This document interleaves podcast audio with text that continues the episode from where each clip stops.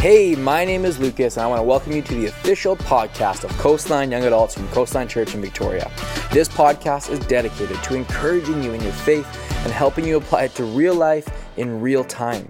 Here you'll find messages from our weekly service at Coastline Nights and other conversations where we talk and tackle what it means to be a follower of Jesus in today's culture. Everything you find here will point you to the truth and hope of Jesus. So grab a beverage, enjoy the message, and lean into how God wants to speak to you today.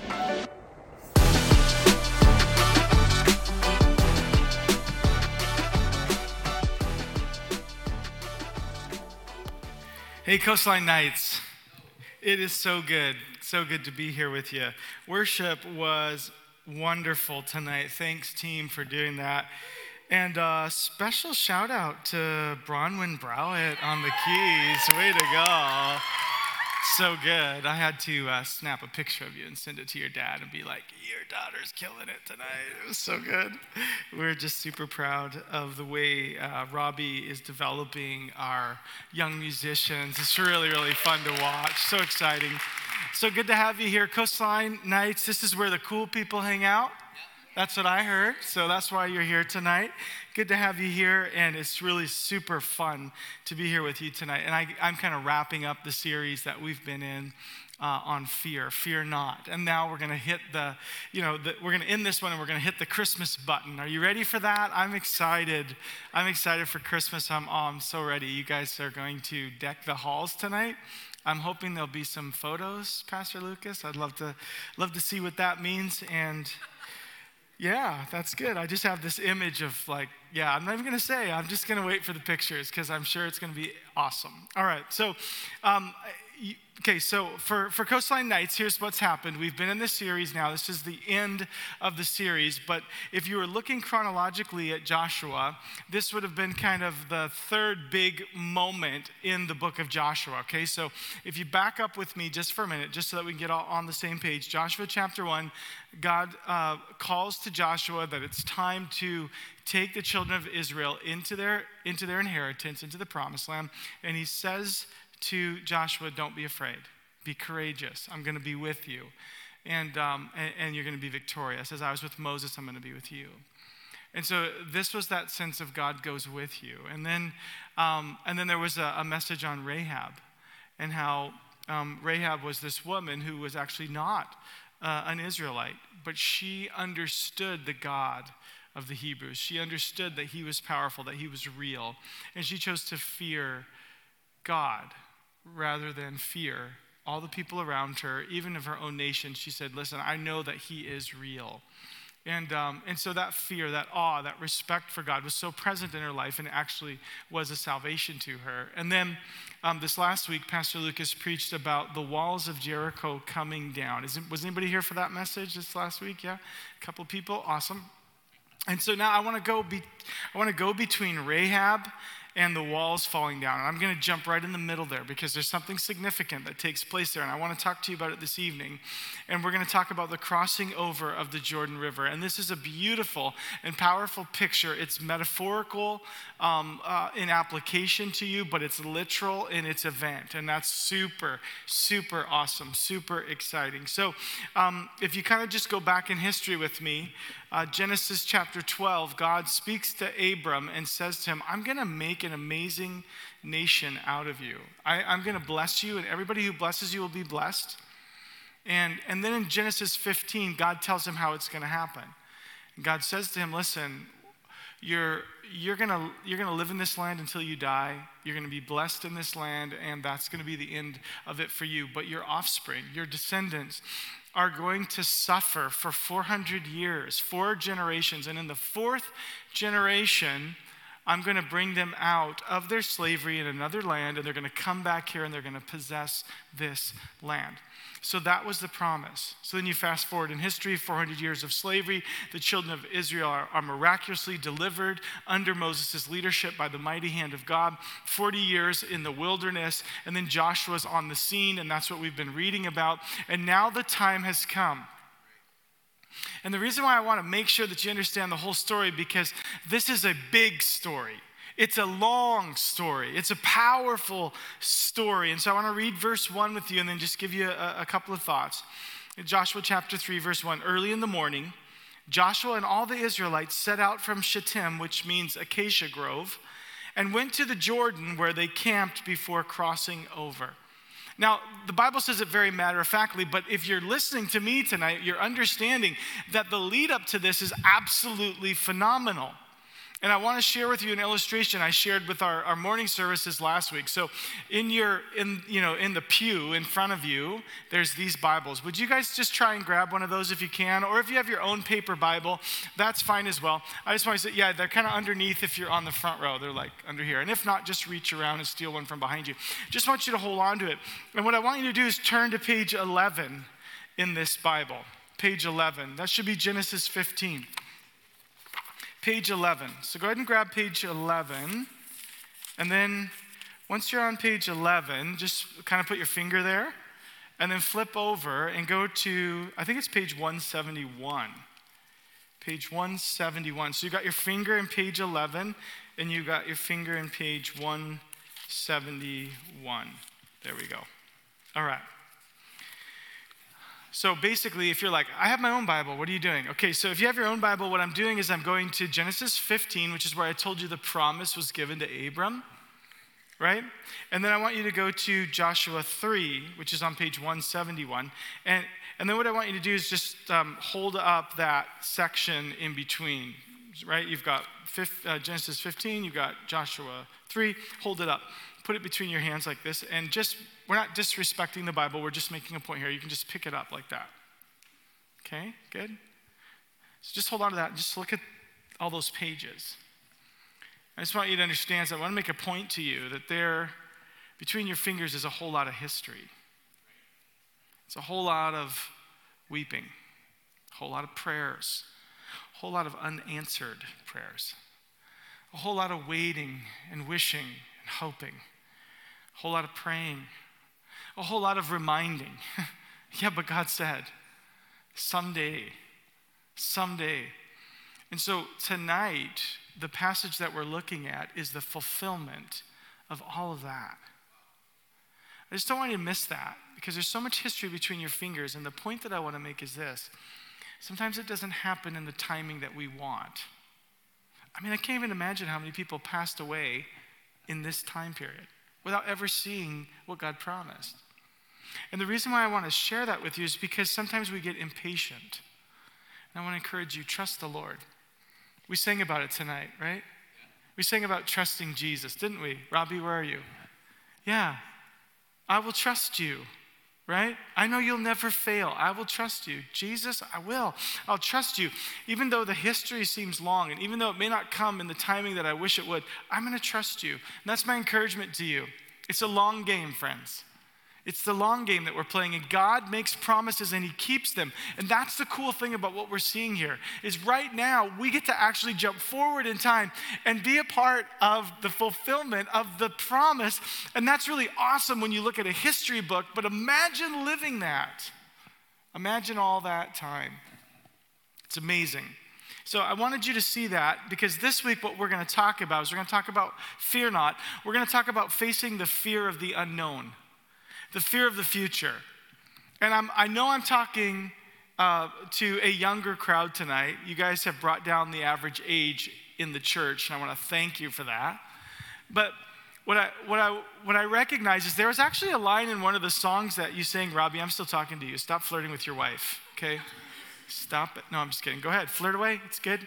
Um, but I was talking to you because there was a line in this one of the songs that you sang about like what's in front of me is so much bigger or so much better than what's behind. There's more ahead than what's behind. And i think i was like yeah that's a young person song right there. I can't see some old guy with his cane singing there's more there's not much ahead okay?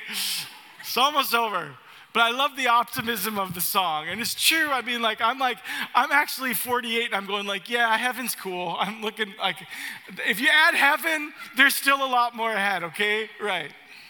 Uh, but I, I just like the lyrics because, like, honestly, when you have so much ahead, the truth is there's also so much you can be afraid of. Like, what is to happen out there? Um, the fear of the future, the fear of the unknown, it actually has a clinical name. Are you ready for it? Anticipatory anxiety.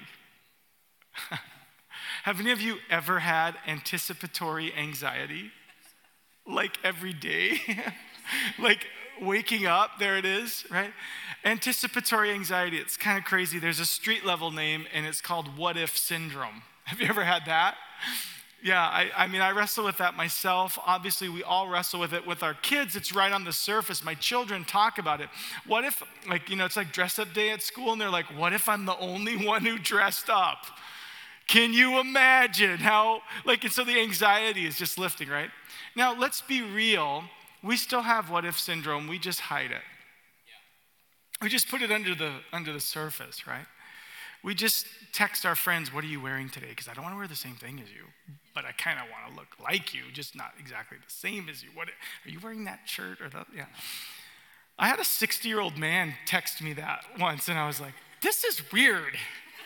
So anyway, the point is, is that anticipatory anxiety still exists. The what if syndrome is real. It's just under the surface for some of us. We don't talk about it as much, but it's there. But bef- before I get into that, I just want to give you a little bit of like a, a church testimony. Because um, when it comes to anticipatory anxiety, um, right now in our culture, there's a lot of financial anticipatory anxiety, right? Like what's going to happen financially? Things are a little unstable. There's a lot of like, you know, uh, trouble out there, and interest rates are rising, and and uh, you know, um, wages aren't high enough to, you know, it's hard to live, it's hard to buy a place, it's hard to rent a place, and so um, with that kind of idea, um, we you know, as humans, could be like, I just got to keep everything because I don't know what's coming. But I just wanted to encourage you that you're a part of an incredibly generous church who all year long gives uh, wonderfully, beautifully to the world around them. And then once a year, we take an offering that we keep for the house to kind of help us here with what we're doing, with what we're developing, um, with what we're doing in the West Shore, with what, you know, what we're doing here on, on this site. And, and I just want to encourage you that um, I see just an incredible sense of trusting Jesus in the church because um, up to this point, over $270,000 has been given to that one offering called Heart for the House. So give yourselves a hand. Generous church, way to go. It's so awesome. Instead of keeping it all and saying, no, I'm just gonna, you know what, I gotta protect myself from the what ifs, just say, no, no, I'm choosing to trust Jesus. And that's a beautiful thing. But you know what I've seen is that every season of life brings a new fear of the unknown. Some of you are young and you're in school, um, maybe you're in university, maybe you're young and you're working. It's easy to look down the road, as I said, and find things to be concerned about. I mean, maybe at this point it's like relationship, like who's that special someone? When, is that going to happen for me? Am I, am I gonna, am I gonna find somebody? Am I gonna marry? Am I gonna, you know, whatever. Maybe it's that. Maybe it's like, oh, I found someone, but no. What about kids? Oh, that's terrifying, right? And every stage that your children are in, there's a new fear that you carry for them isn't that an encouraging word to those who haven't yet had children, right? But it does. It's like you, you just care. And so therefore you're like, oh man, are, are they going to be okay? Are they going to figure it out? Are they to, maybe it's like retirement. Someday you'll be like, oh man, do I have enough to retire? Maybe it's um, just work. Like, am I going to be able to work in the field that I'm, I'm preparing for? Is it that? Is it, uh, maybe, maybe it's just like uh, job insecurity or job loss. And, and there's new fears around that. Maybe it's aging parents. My parents are getting older and I'm worried about them. I'm not sure how, how life's going to go for them. Um, for some, it's their own health. Like, uh, what's wrong with me? I, I feel sick, or I don't know what's wrong, or I've got a diagnosis now, and what do I do with that? You see, all through life, there is a new fear of the unknown. What's going to happen next? And so, how do we tackle that? I want to give you from Joshua 3 three ways to tackle the fear of the unknown. And the first one is this follow God's lead. Follow God's lead. There's so many things that we won't know. The future is unknown because simply it's unknown. And because it's unknown, we are in this place where the one thing we can do is just say, I'm going to follow close behind Jesus. I'm just going to follow God's lead as He leads. And so now let's jump into the context, which is this Old Testament story of coming into the promised land, crossing the Jordan River. And um, so they're camped at, at the Acacia Grove. And here's what it says in verse 2 After three days, the officers went through the camp, giving orders to the people when you see the Ark of the Covenant of the Lord your God and the Levitical priests carrying it, you are to move out from your positions and follow it. So I don't know to what extent Pastor Lucas has talked to you about, um, about the ark. I know he did a little bit about, did you talk about the mercy seat with this gang? Yeah, a little bit? So let's just talk about the ark really quick, just so you can know what, what's being talked about here. So it was a box. It was about um, four feet by two feet by two feet. It was a little bit bigger than that, but that's kind of roughly what it was. And it was overlaid with gold. It was made of acacia wood, but the lid was made entirely of gold, like solid gold. And it had two angels called cherub, uh, cherubim on top, and they faced each other, and their wings were out like this. So you can kind of imagine two of them. And that was the mercy seat. So that's the lid. Inside of the ark was three things that were very important to Israel's historical, um, you know, sort of culture as a nation. One of them was the Ten Commandments, which were like written on stone. They were tablets, and they were in there. And then alongside of that was Aaron's rod. And Aaron's rod was very interesting because it was just a stick that he used for walking. But then all of a sudden, as a miracle, God caused it to bud. And it, it like budded. And so, did it have a branch? Did it have leaves? I don't know. But that rod was in there. If you, if you remember how small the box is, I kind of have this new vision of Aaron. I think he was probably like Yoda's size because I'm not sure how that stick would have fit in that little box, but it did. The rod that budded was in the box. And then alongside of that, uh, beside Yoda's staff, was um, the uh, manna. I'm just being playful. Okay, so, and then the lid was on there. And so it was this, this box with these cool historical things inside. On the box, there were rings. And these rings um, were for poles that would be slid through the rings. And then you could pick that box up. You can imagine it was a heavy box, not just because it was wood, but because it was covered in gold. Not just that it was covered in gold, it was also had a solid gold lid, so it was heavy. And so they would carry it on these poles, and four priests, Levitical priests, would carry it on their shoulders, and you weren't supposed to touch it. So I'm assuming they were about the same height because you wouldn't want that thing sliding toward you, because if you touched it, you died. Okay, so that's the interesting thing about the ark. Why, if you touched it, would you die? The reason was it was considered holy. It was a picture of God's presence among his people. God was dwelling in and around the ark. And so the ark was this holy, awesome, sacred box that really represented God with his people. And so to say to you in this sermon, follow God's lead, if you followed the ark in this context, you were following the presence, you were following the holiness of God. That's what you were doing. And so, how do we contextualize that for us here today in 2022? I think what we have to say is the picture here is to keep your spiritual eyes open. Eh, to put it into a New Testament context, to keep your eyes fixed on Jesus. Because when you see Jesus, it's amazing how many of these needless fears evaporate when I see Jesus and I say, I'm going to follow him, he brings clarity in a world of confusion. He brings direction in, in the midst of a directionless society and culture. And for that, I'm so thankful. I like what Hebrews chapter 2 says it says, Fix your eyes on Jesus. And then it, that's verse 2. And then in verse 3 at the end, it says, So that you will not grow weary and lose heart.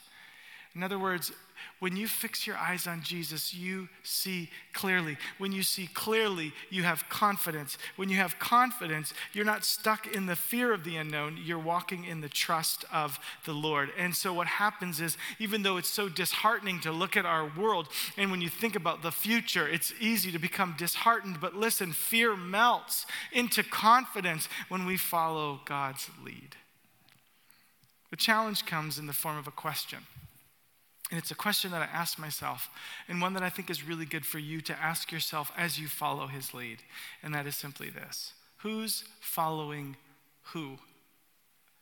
The reason why is because God said very specifically, follow it. Follow the ark. Follow it. Wherever it moves, you follow it. But here's the deal sometimes with me, I'm more like, God, would you bless what I'm doing?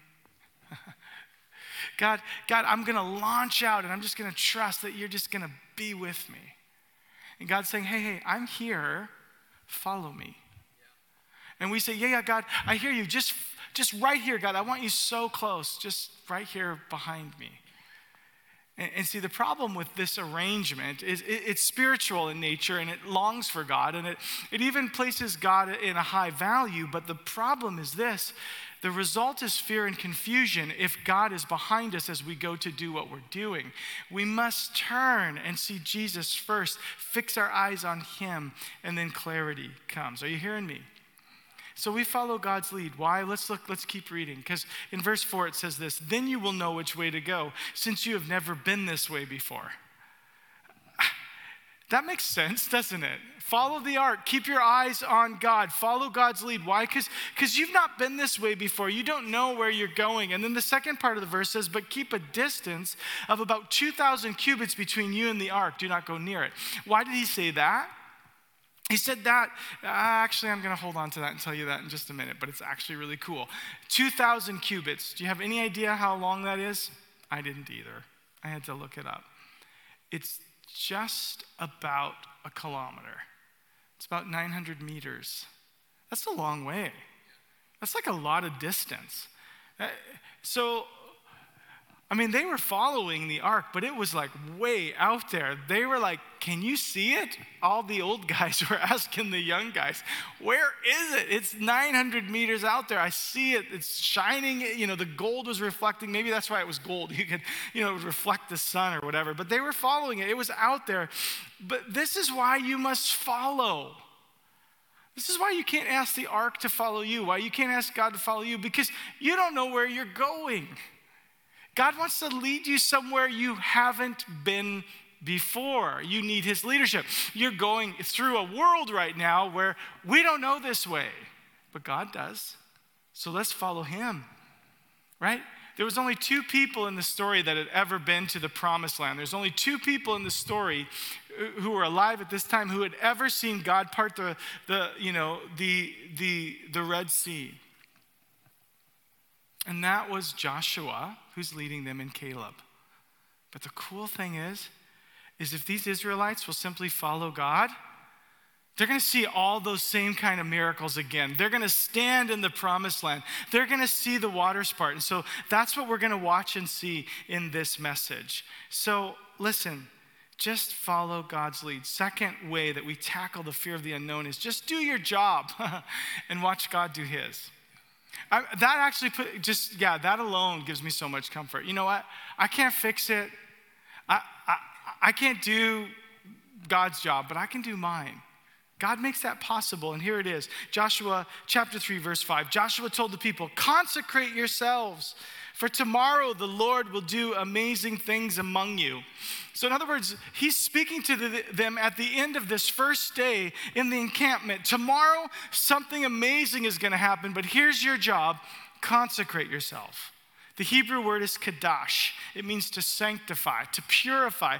And there's no specifics given here, but the Israelites knew what this meant. Go through your tent. Is there anything here that shouldn't be here? Go through your relationships. Is there anything here that shouldn't be here? Man, this is a time for a family meeting. This is a time to look into our lives. It's time to self examine. And in fact, this was the thought get rid of anything in your heart and in your life that would be corrupt. Get rid of it. Get rid of it. And for us, I wonder if sometimes the fear that we are facing comes as a result of what we are allowing into our lives. What's in your tent? What's in your life? A few weeks ago, Lisa uh, preached in our morning services, um, and, and uh, Steph preached here, and I think they both touched on the idea of sanctification. And the questions Lisa asked have just been questions that, that I think are so good for us. She asked these questions What are you dwelling on mentally? What are you watching? What are you reading? What are you rehearsing? What seeds are being planted into the fertile soil of your mind? And those kind of questions help you in this beauty of sanctification, this beauty of purifying, this consecration that Joshua called the people to. Listen, you can't do the amazing stuff, but you can do the work of consecration. And that's what's so cool about this story. Hey, you want to defeat fear? You want to step into the promise? Then listen. Get rid of the fear inducing, confidence sapping, soul polluting garbage in your life because God wants to do something amazing. Amazing. G. Campbell Morgan said many years ago the church pure is the church powerful. So, oh God, help us. Help us. Let us, God, let us walk in purity and watch you do the powerful. Amen? Amen. Notice what Joshua didn't say here. He said, consecrate yourselves, because tomorrow God's going to do something amazing. What didn't he say? He didn't say, sharpen your swords. We're going after those guys in Jericho. He didn't say, prepare for war, right? And I think there would have been a lot of people that would have been like, yeah, the war cry, come on, let's go. Why? Because we have a hero complex and we want to do amazing things for God. But understand that's not the way this story works. We consecrate, God does the amazing. Do you see it? It's so clear. We do our job, we let God do his job. And I can tell you this path conquers fear. It tackles fear to the ground. It pins fear down, this fear of the unknown. Why? Because I know all I have to do is my job, and God will do his. Oh, that is so relieving. It takes away the anxiety. Let's read on. Verse 6 Joshua said to the priests, Take up the ark of the covenant and pass on ahead of the people. So they took it up and went ahead of them. And now here's a little bit of a, a parenthetical thought. And the Lord said to Joshua, Today I will begin to exalt you in the eyes of all Israel, so that so they may know that I am with you as I was with Moses. Wow. That's really powerful. Can you imagine stepping into Moses' shoes? You'd need some God help, right? Like the guy who parted the Red Sea, you know, all the plagues in Egypt, the one who led them, the manna, the water from the rock.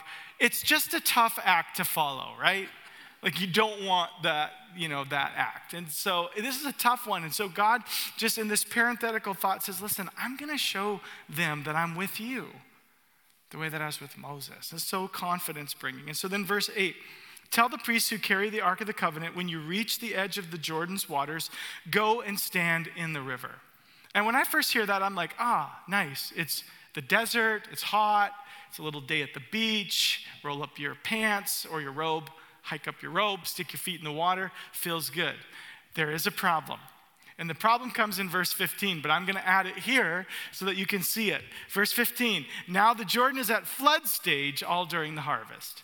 Oh, no beach only a raging, impassable river, roaring so loud, you probably can't even hear Joshua give these instructions. It is raging. Mount Hermon is releasing all of its snowpack and it is flooding down, down, down, down into this Jordan Valley, and it is raging. But I love the obedience of the Levites here because they understood something. They understood that faith is risky, but obedience is actually the safest place that you can be. I mean, it's risky to trust God like this. They're to put the poles through the ark. They're to put it up on their shoulders. And I think the guys in the back are going, whoo, I'm glad those guys are in the front, right? If somebody gets swept away, it's to be those guys.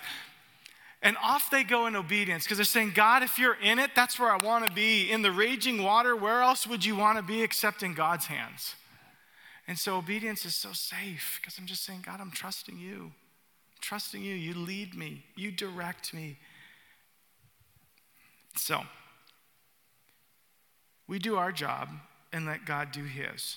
And this leads us to the third thought, and that's walk in faith. It's simple. Walk in faith.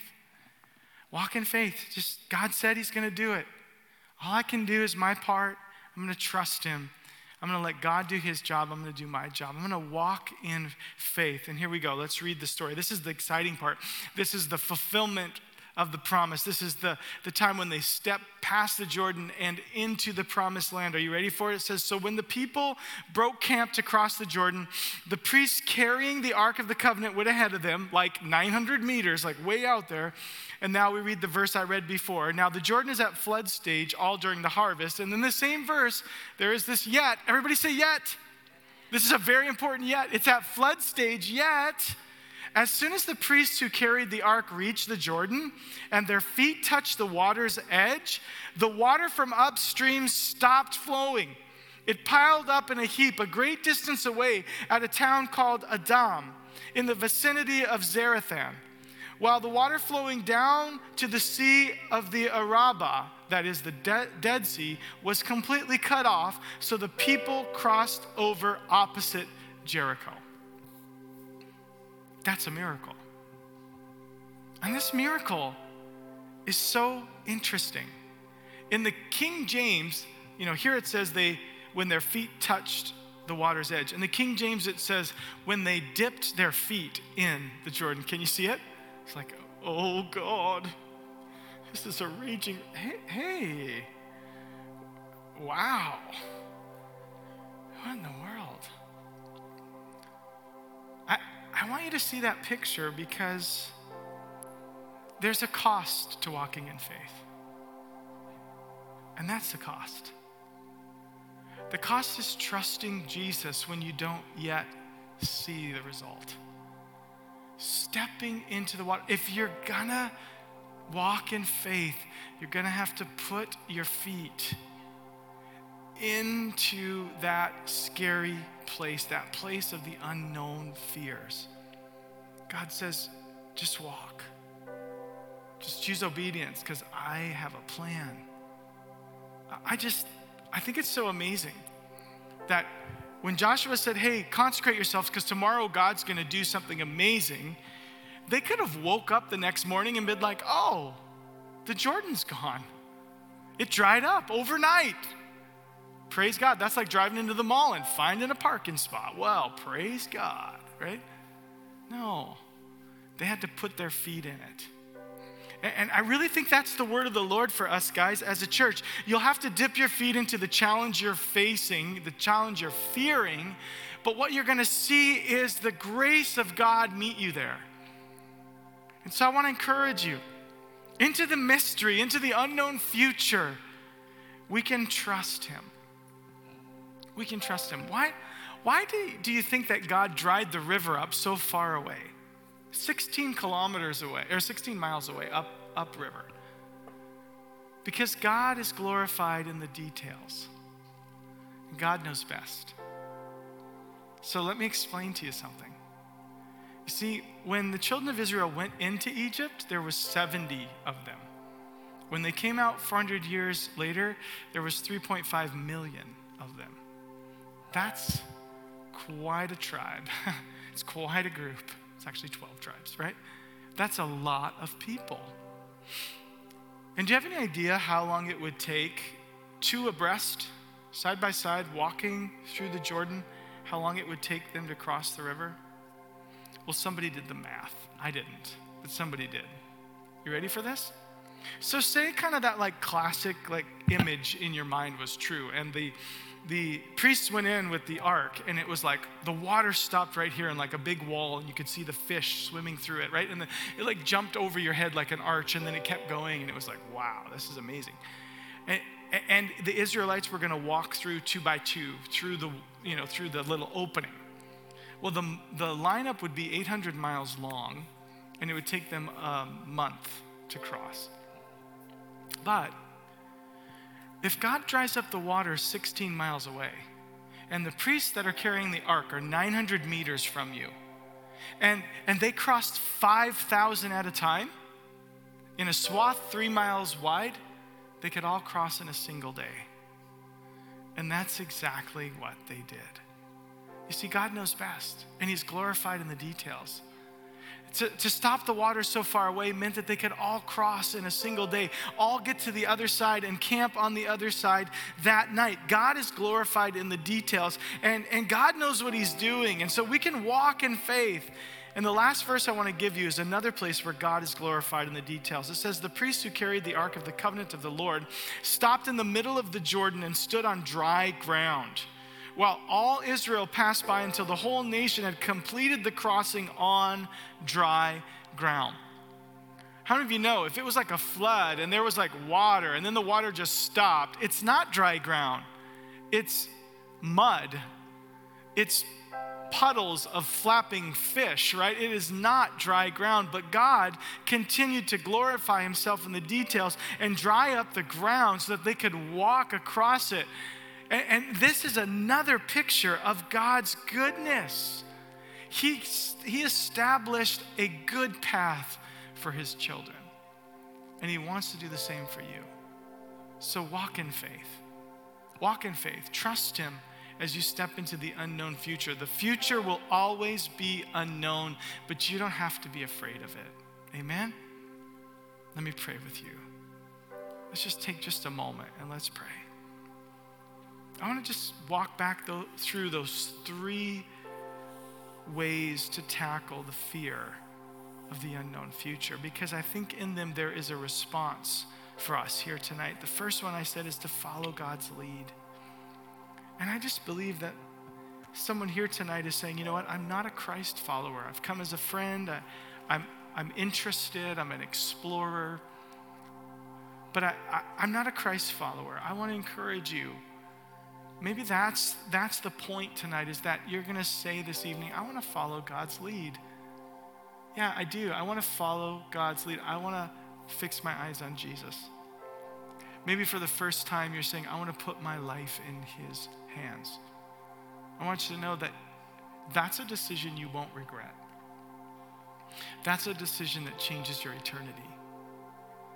And so you can simply say jesus i acknowledge you as lord can whisper that in your, in your heart right now. Jesus, I acknowledge you as Lord. Jesus, I acknowledge you as Savior. Jesus, I place my life in your hands. Jesus, I will follow your lead. I make that decision. The past is no more. You are my future. I want to continue to pray because I think there are some that are here tonight, and, and really, what God's going to ask you to do this evening is to take out the garbage spiritually. There's stuff in your life that needs to come out. Get rid of it. Say, God, give me a new pattern of thinking. God, I make the decision I'm to live differently. I'm to I'm to allow you to retrain my thinking and my living patterns. I'm to ask you to help me plant good seed in the soil of my life. So, Lord, I pray even right now, God, that our cry would be for consecration, that our heart would be to know you, to, to be pure before you, Lord, to sanctify ourselves in your presence, Lord, and to watch you do amazing things. Lord, Help us, God.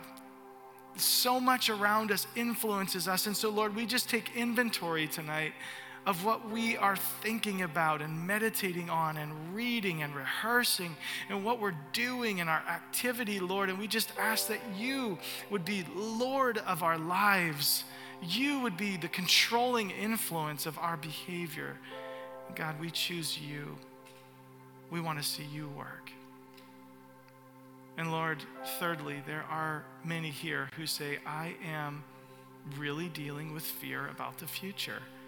Anticipatory anxiety is something I experience on the regular. And God, I just pray that you would come with your peace in Jesus' name. That, Lord, we would commit our health concerns and our career concerns and our relationship concerns and our parents and our finances and our, our future, Lord, uh, uh, what life is going to look like, what career is going to look like, where we're going to live and what we're going to do and who we're going to be with. Lord, we just place all that in your hands and we say, we will trust you. We walk in faith, God, not in fear. And Lord, you are the one who sees all of time and eternity, and you know our future. And so we trust you with it in Jesus' name. Amen.